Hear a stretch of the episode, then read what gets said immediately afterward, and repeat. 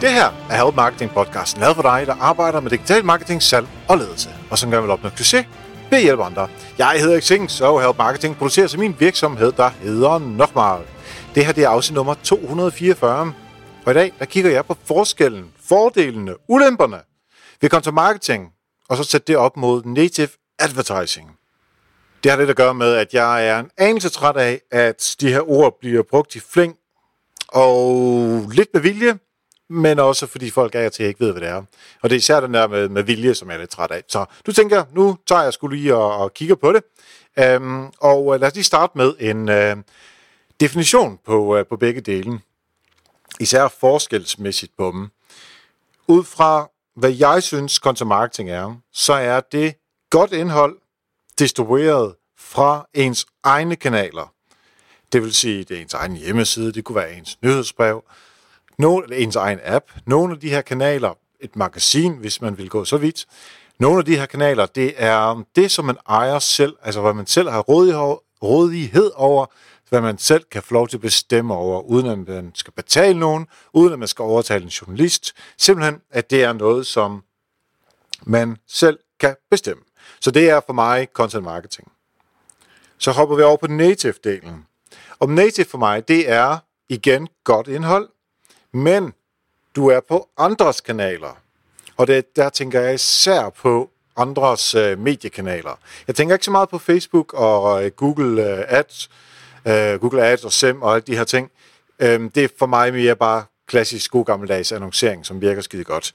Men native advertising, advertising for mig er godt content, som eksempelvis ligger på Ekstrabladets hjemmeside, på Berlingske, på øh, øh, Christi Dagblad, hvis de laver den slags. Hvis man får lavet øh, i podcasten her, som jo er content marketing for mig, men hvis du derude har købt to minutter, hvor jeg lavede noget, øh, fortalte noget om, øh, lad mig sige, det var godt fif fra, fra dig, som vi så sagde, men det er fra virksomhed X, der fortæller det her gode fift. Måske det er din stemme, der kommer hen i to minutter og fortæller om det. Så betaler du mig for at få lov til at være på podcasten, og det er så native advertising. Men det er i min verden, altså når jeg bare selv ser det, så er podcasten content marketing.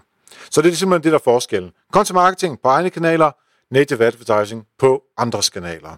Content marketing betaler man ikke for, altså betaler jo selvfølgelig altid folk løn og så videre, men ikke direkte penge ud af lommen. Og native advertising, det er penge op i lommen. Så det er, og det, det er sådan lidt simplificeret setup, men det synes jeg i hvert fald er, er noget af det vigtigste at tage, tage udgangspunkt i. Jeg sagde til start med, at øh, begge er baseret på godt indhold, og det er de også. Så man kan sagtens lave content marketing, og man kan sagtens lave native advertising, der er rigtig dårligt som performer dårligt, som ikke har gode konverteringsrater, som ikke får folk til at føle det rigtigt, som ikke får folk til at gøre det rigtigt, som ikke skaber værdi for folk, og så er det ikke så har det ikke noget at gøre, om det er øh, native eller content marketing, så har det noget at gøre med, at man simpelthen har lavet det dårligt. Og vi kan alle sammen lave dårlige ting, men det er jo selvfølgelig ikke det, man skal gå efter. Så den skulle jeg også lige have på plads. Um, og så er der sådan, um, jeg prøver at sammenligne, sammenligne uh, native advertising med, at man har lejet sig ind på en svinedyr lejlighed på virkelig de allerbedste adresser. Og så lejer man hver måned, betaler man, hvad vi er, 15, 20, 25.000 kroner for at bo i den her super fine lejlighed. Den er måske større end det, man endelig har brug for, men den er super fed. Øhm, modsat content marketing, hvor du skal have lidt flere penge op i lommen i starten, fordi du ligesom skal have bygget huset, og du skal sætte alt det her op, så det tager lidt længere tid. Du når ikke ud til så mange, fordi når man starter sin hjemmeside, eller sin podcast, eller sin app, jamen så har man jo ikke så mange brugere på, men det har man selvfølgelig på i øh, Native Advertising, fordi der køber man øh, eksponering hos virksomheder, som allerede har en platform. Så som Berlingske, Jyllandsposten og alt det, vi talte om før. Øh, så på den måde er det lidt ligesom at sammenligne leje og eje øh, med hinanden. Så hvis man øh, ikke ejer platformen native advertising, hvis man ejer platformen content marketing. Um, og det er så lidt den forskellen her allerede det, at øh, som jeg sagde før, nogle gange tager det lidt længere tid med content marketing end med native, men native, der skal du blive ved med at betale, også når det virkelig allerede kører i dit content marketing. Så det er forskellen er den der langsigtede mod den kortsigtede tænkning. Fra mit perspektiv, så synes jeg, der er lidt nogle udfordringer med native advertising, fordi native advertising ofte er noget, som er skrevet af mediets egne journalister.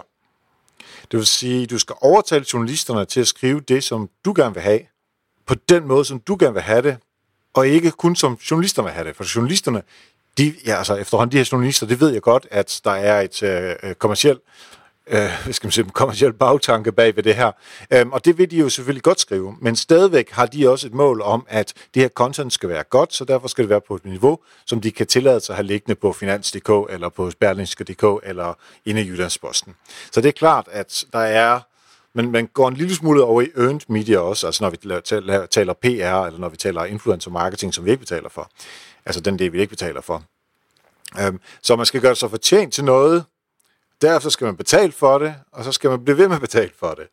Uh, og det synes jeg lidt er en udfordring øh, med native øh, advertising. Man kan jo ikke rigtig kontrollere de her, altså hvor mange links får man med. Call to action, altså det er jo ikke noget, journalisterne tænker i.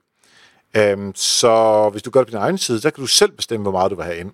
Og det er heller ikke sikkert, at du laver lige så meget, som du egentlig gerne ville, fordi på din egen side, altså content marketing, der skal du ikke skræmme folk væk, væk med en masse salg osv. videre. Det er måske ikke det, der skal ind i artiklen. Det skal måske op med en pop-up i stedet for. Øhm, men men native advertising, der, der skal man ud og have fat i nogle andre, som så skriver om det, fordi mediet jo tænker, hey, så kan vi tjene penge for både at skrive det til dem, altså til kunden, og bagefter så tage penge fra kunden for øh, eksponeringen. Og det er jo, øh, ja, altså det koster i hvert fald flere penge. En anden ting, som også er lidt, øh, lidt en udfordring, der kommer her et, øh, et helt konkret eksempel fra noget, som øh, vi lavede med Bolius i, i sommer, i, en, øh, i et projekt, som vi har lavet sammen med nogle andre øh, virksomheder, hvor vi vil prøve at se, øh, eller vi arbejder, det gør vi stadigvæk, på at få øh, færre indbrud. Og det, der kørte vi en kampagne, som vi øh, kalder Brug Trygt, og den skulle så køre på øh, TV2, og det havde vi så købt os til i sådan her native advertising øh, måde. Så der skulle laves en masse på hjemmeside, på deres, altså tv2.dk hjemmeside og alt muligt andet. Men det, jeg så var inde og kigge på, det er, alle de mennesker, som kommer ind på TV2's hjemmeside på de artikler, som handler om vores projekt, dem vil jeg jo gerne kunne få fat i igen. Den eneste måde, på, at jeg kunne få fat i dem igen, det er via retargeting. Og så skal jeg gå, over til TV2, eller til et bureau, som, som øh, har adgang til TV2, øh, platform, altså annonceplatform, og så sige, jeg kunne godt tænke mig at lave en retargeting-pulje, som består af alle de sider på TV2, hvor vores projekt er nævnt. Og det har vi jo betalt for, at det bliver nævnt. Og det, det, altså det er de meget åbne op for. Uh, der står selvfølgelig, at det her uh, content er lavet i samarbejde med Bosrygt og bla bla bla. Uh, så der er ikke noget uh, i det her, der er fordækt. Altså det er de heldigvis uh, rigtig dygtige til.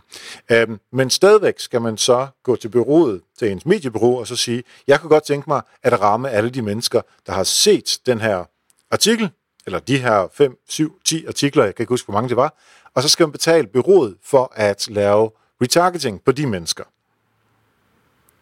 Det vil sige, først der betaler jeg mediet for at få lavet indholdet, så betaler jeg mediet for at distribuere det, og så betaler jeg byrådet, som så betaler mediet for at kunne lave retargeting på det.